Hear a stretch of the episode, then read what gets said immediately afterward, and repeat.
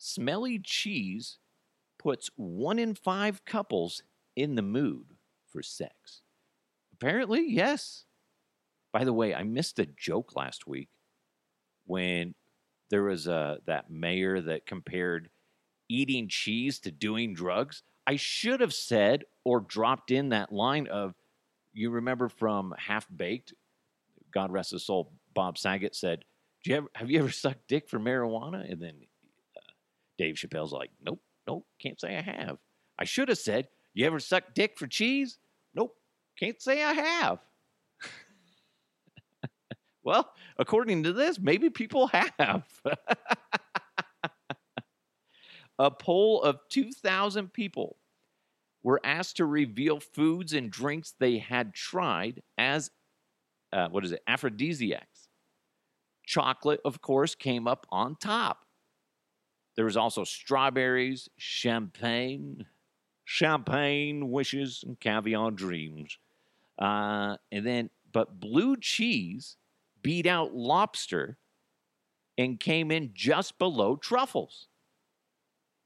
All right. So Professor Charles Spence, a gastrophysicist at the University of Oxford, said there has been a long there has been a, a long association between romance and the senses, especially eating.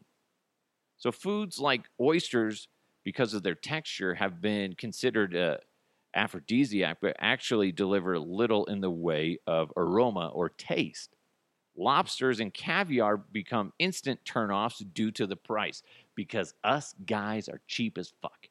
Okay? We don't want to shell out the money for uh, lobsters and caviar unless we know it's a golden opportunity to have sex.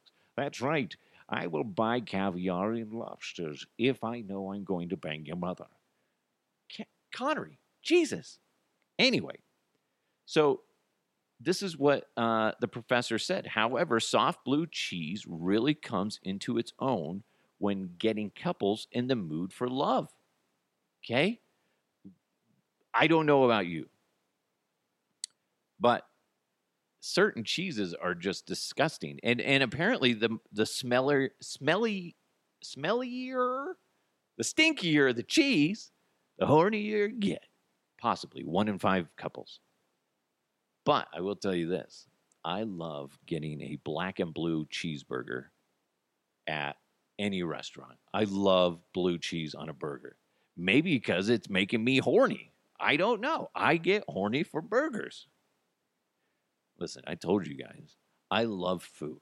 I do. And when a burger is made perfectly, especially one with blue cheese on it, oh, it makes me melt and I'm pretty sure my eyes cross. is eating a burger giving me the O face? Uh, oh, damn. That's a good burger. Okay, okay. If you're having trouble in the bedroom, listen up.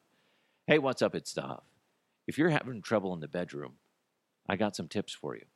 Break out some stanky cheese, because nothing gets you in the mood quite like a gorgonzola.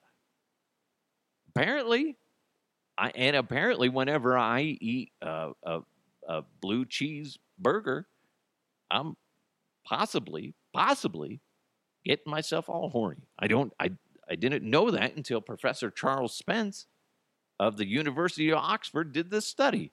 So thanks, thanks to him, I, I can figure my shit out. Be like, can I get one to go, please, please, please, God. I'd like a black and blue burger, extra blue.